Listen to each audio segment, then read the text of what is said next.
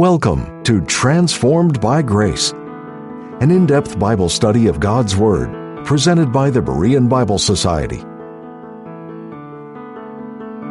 Join us each time on this station as Pastor Kevin brings the transforming message of God's grace revealed through the Holy Scriptures.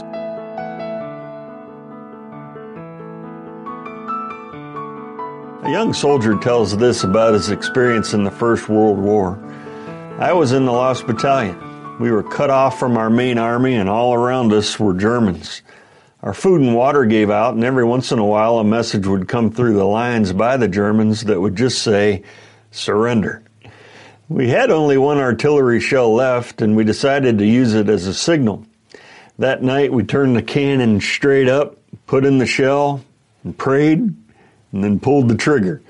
And we hoped the Americans would see it. The next morning, an airplane dropped us canteens of water and bread and a note saying, Hold on, we are coming. This continued for several days. Then we heard cannons roaring. Soon our army and support came and rescued us and took us to our own lines. We have God's promise for the church that Christ is coming. And while we wait, we need to hold on and make a firm stand for Christ in this world. There are two future comings of Christ to this world. The first one is for the church, the body of Christ, to catch away the church to heaven before the prophesied seven year tribulation period begins. The second one is for Israel, to rescue her at the close of the seven year tribulation period and to defeat the Antichrist at the Battle of Armageddon. There are similarities between the rapture and the second coming.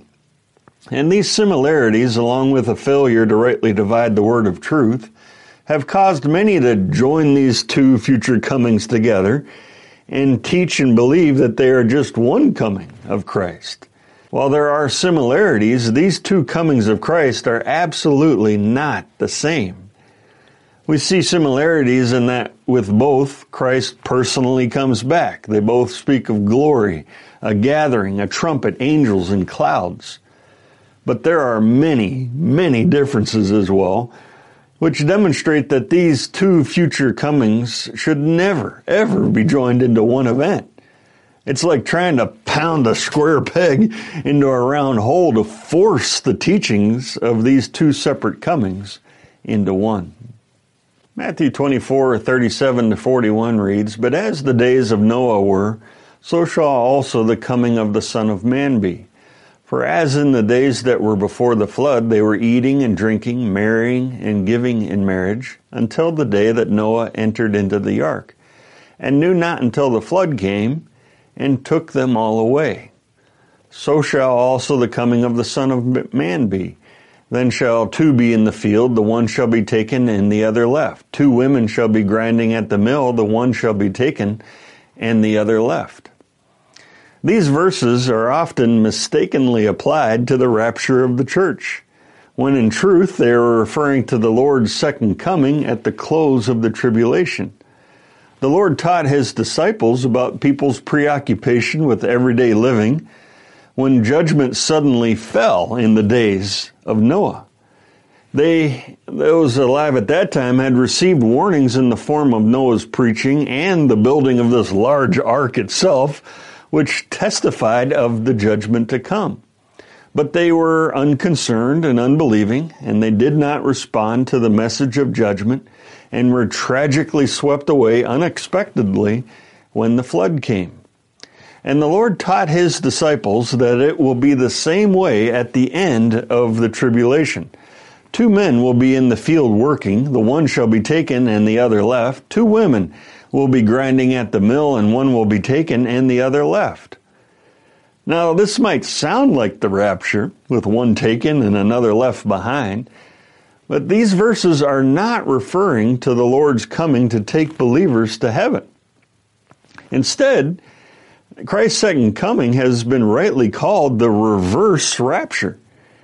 Importantly, the Lord compares his second coming to Israel to the judgment of the days of Noah when the flood came, and as verse 39 puts it, and took them all away.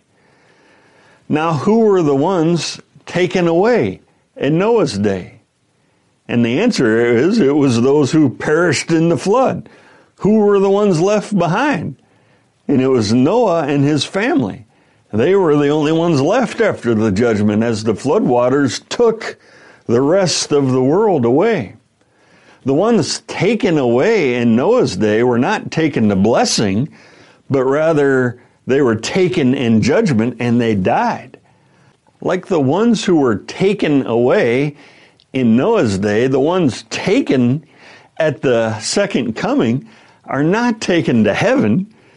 Instead, as Christ comes to the battle of Armageddon to make war with the Antichrist and the enemies of Israel, unbelievers are taken in judgment and they die.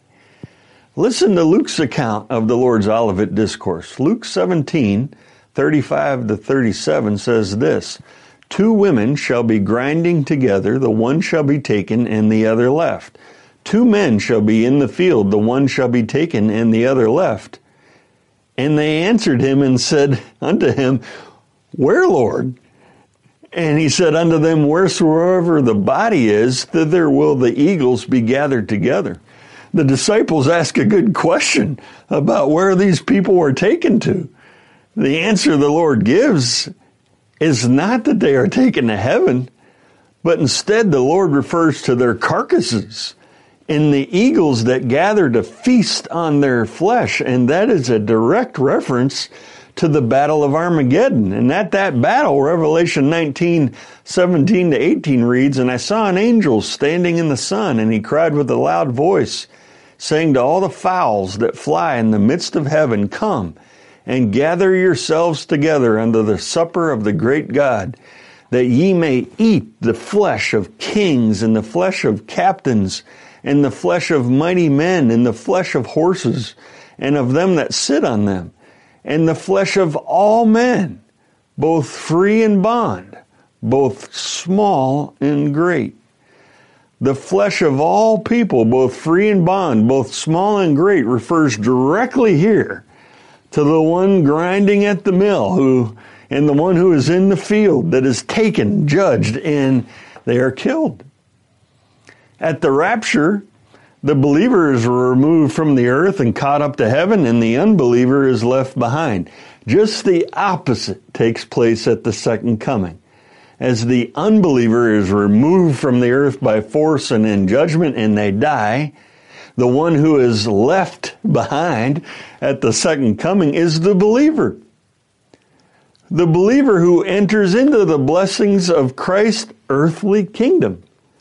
Thus, the second coming is a reverse rapture.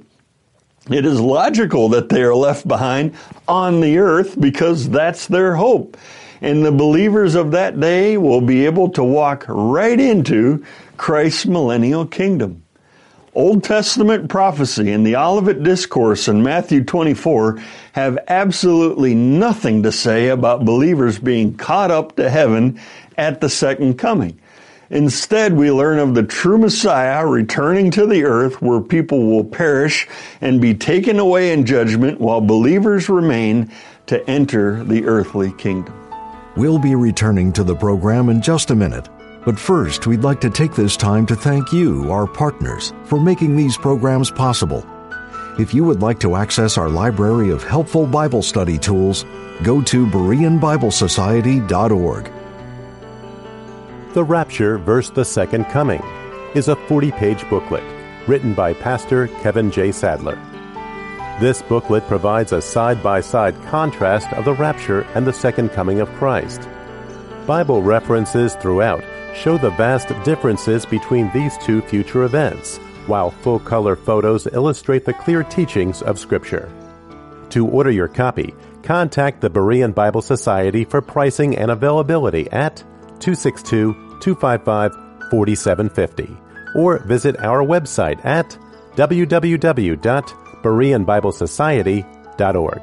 To receive our free full color 32 page monthly magazine, The Berean Searchlight, call 262 255 4750 or subscribe online at www.bereanbiblesociety.org. Thank you again for your generous gifts And now, back to the teaching with Pastor Kevin. 1 Thessalonians 4:17 reads, "Then we which are alive and remain shall be caught up together with them in the clouds to meet the Lord in the air, and so shall we ever be with the Lord." At this time, we'll walk through a number of the comparisons and contrasts between the rapture and the second coming. And the first one, just like we've explained, is that the rapture is when those taken go to be with the Lord in heaven.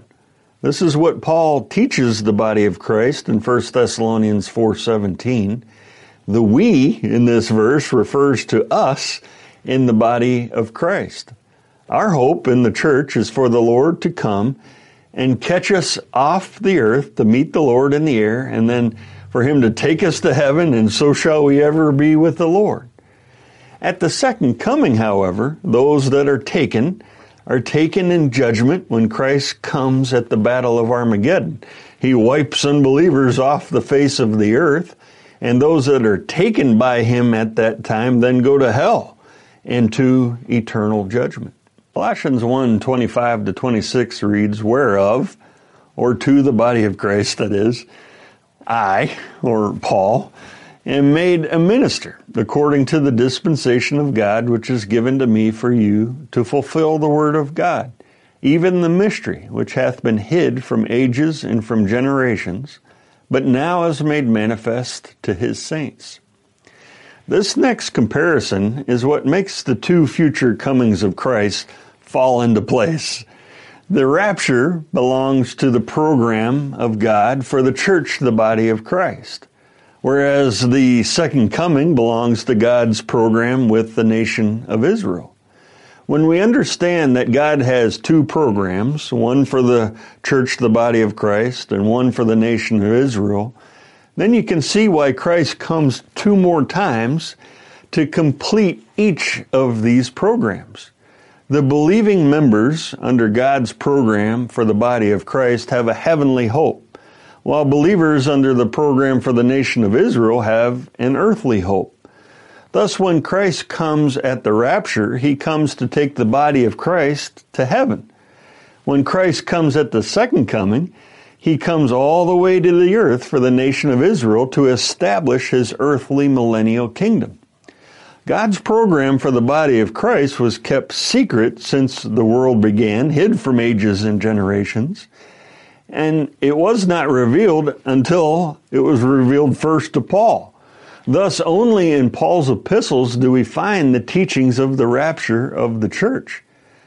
Now, God's program for the nation of Israel, though, was revealed since the world began, and thus you find prophecies and teachings concerning Christ's second coming to Israel throughout the Old Testament, right into and through the Gospels, and also in the Hebrew epistles. Zechariah 14:4 reads, "And his feet shall stand in that day upon the Mount of Olives, which is before Jerusalem on the east, and the Mount of Olives shall cleave in the midst thereof toward the east and toward the west, and there shall be a very great valley.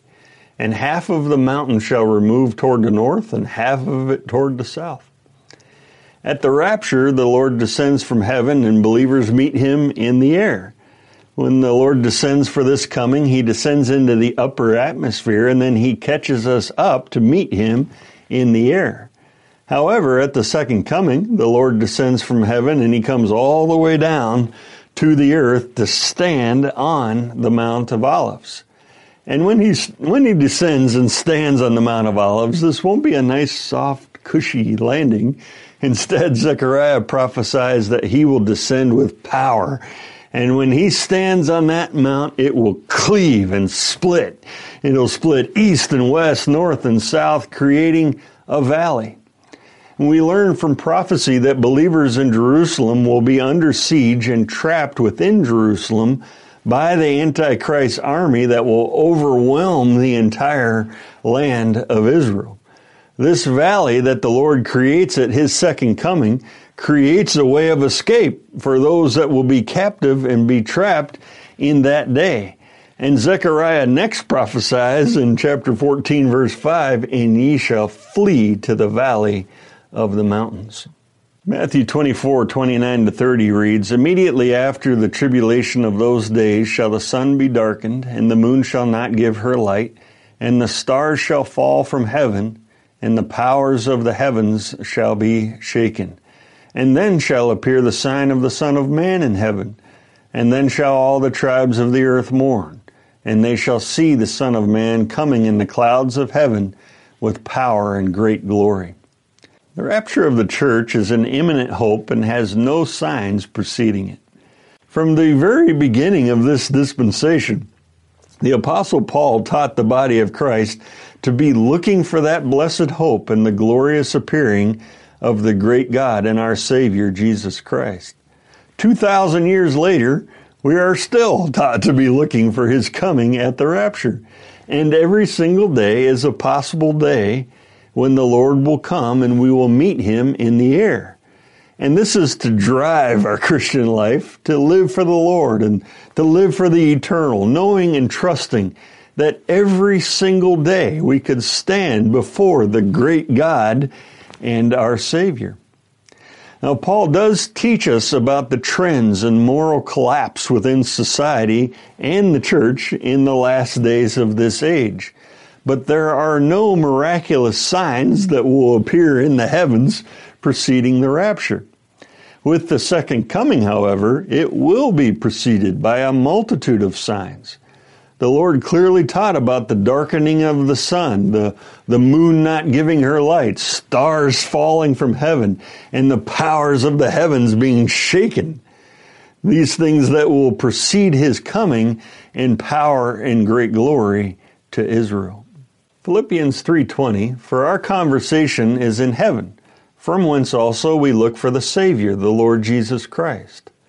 For the rapture the body is told to look for Christ and not signs. We look for the savior the Lord Jesus Christ. Our whole Christian life is about him, about Christ, about following him, knowing him and being like him. The imminent hope of the rapture is God's way of keeping Christ on our minds. Keeping our focus on Him is how we grow and where we find comfort and strength in life.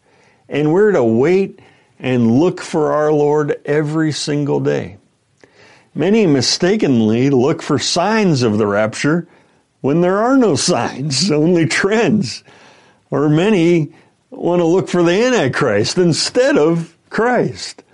But the body of Christ is not to be looking around at this world, but to be looking up and to be looking for Him, our glorious Savior.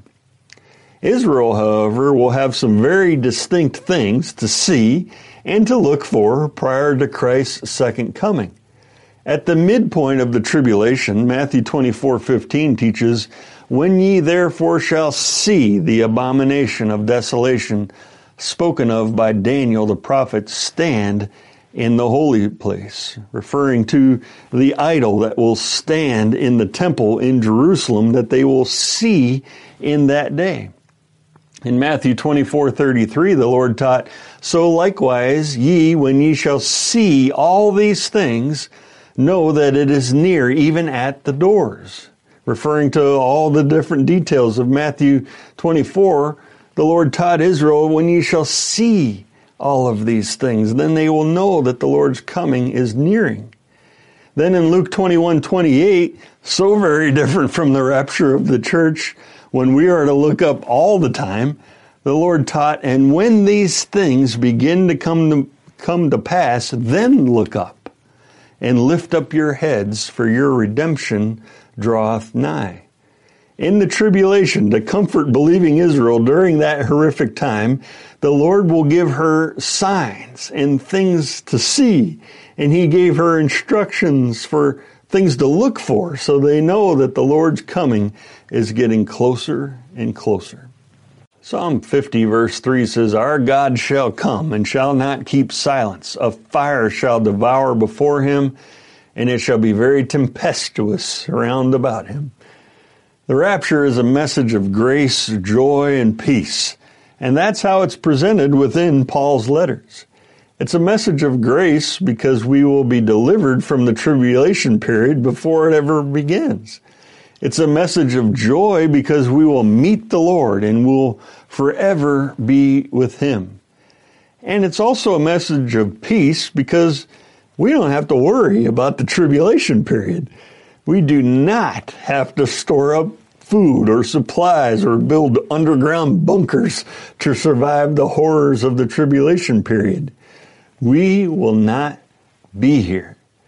We are delivered from the wrath to come, Paul teaches us in 1 Thessalonians 1:10. In contrast to this, the second coming is about judgment, vengeance, and wrath. Like Psalm 50 verse 3 shows that when God shall come, that is, in the person of God's Son, the Lord Jesus Christ, a fire will devour before him, and it will be tempestuous and fearful round about him. At the battle of Armageddon, when the Lord comes, the Lord the Lord's vengeance and wrath will be fully poured out on the Antichrist and Israel's enemies who will be before him in that day when he comes. And the fire of his vengeance will utterly destroy them. Regarding the teaching of the rapture in 1 Thessalonians 4, Paul wrote in verse 18, Wherefore, comfort one another with these words. Believers have comfort and rest at the rapture. It brings comfort to know that the Lord is coming and that he will bring the souls of those who have died with him at the rapture to raise their bodies and then join their spirit and soul with their resurrected, glorified body. It brings comfort to know that we may not have to die. And if we are alive when the Lord comes, He will catch us up, change our bodies, and we will meet the Lord in the air. It brings comfort to know that at that time we will be reunited with our loved ones who are with the Lord. In 2 Thessalonians 1 7, Paul wrote concerning the rest of our hope in Christ. And to you who are troubled, rest with us. And that word rest has a beautiful word picture. It pictures a bow and arrow that is released. Right now in life, it's like the bow is pulled back and there's tension, which speaks of the stresses and struggles of life. But when the Lord comes at the rapture, it's like the releasing of that bow so that there's no more tension on that string. And that's what the rapture will be for us. It is then, in a moment of time, that all the tensions, struggles, and stresses of life will be done and over forever, and we'll only have peace, rest, and comfort forever in Christ. In contrast to comfort and rest at the rapture, the second coming results in the earth mourning, and there will be great fear. Matthew 24:30 teaches, "And then shall appear the sign of the Son of Man in heaven, and then shall all the tribes of the earth mourn." In Revelation 1 7, it tells us, Behold, he cometh with clouds, and every eye shall see him, and they also which pierced him, and all kindreds of the earth shall wail because of him. The rapture is not a time of mourning. But at the second coming, the whole earth will mourn and wail out of their fear and dread as Christ comes to judge the unbelieving. Joel 3 17 to 18 says, So shall ye know that I am the Lord your God, dwelling in Zion, my holy mountain. Then shall Jerusalem be holy. And it shall come to pass in that day that the mountain shall drop down new wine, and the hills shall flow with milk. Two different things begin following the two future comings of Christ. The rapture results in the deliverance of the body of Christ and the beginning of the tribulation. Following Paul's explanation of our catching away to heaven in 1 Thessalonians 4 13 to 18, chapter 5, verses 1 to 3 then teach what begins and comes after it.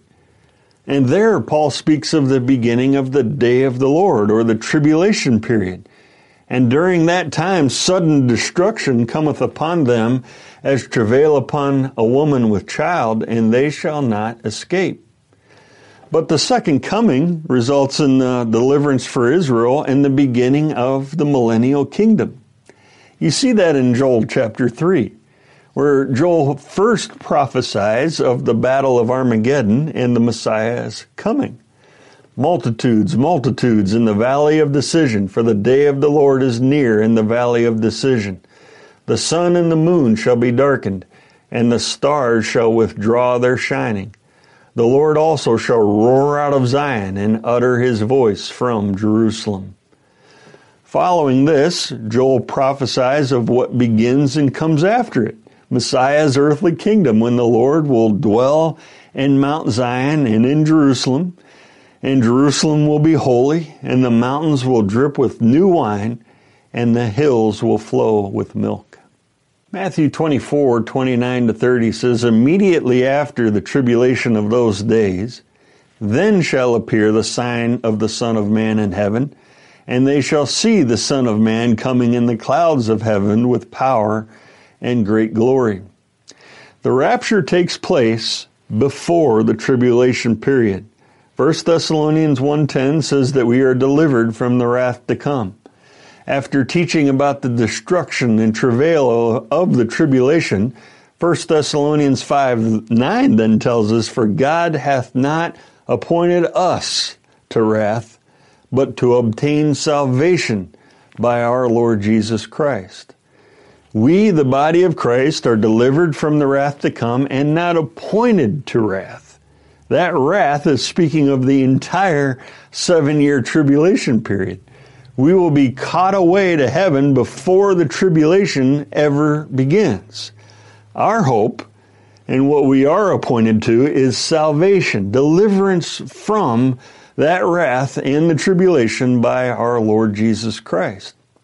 But in Matthew 24 29, it is very clear that there will be a post tribulational coming of our Lord. The Lord is coming from heaven after the tribulation period in power and great glory.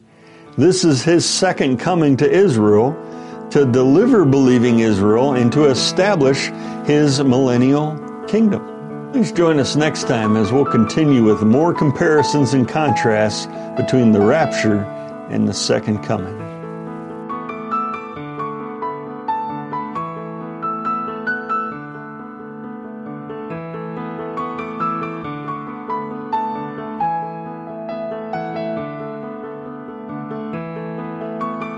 Thank you again for tuning in to Transformed by Grace.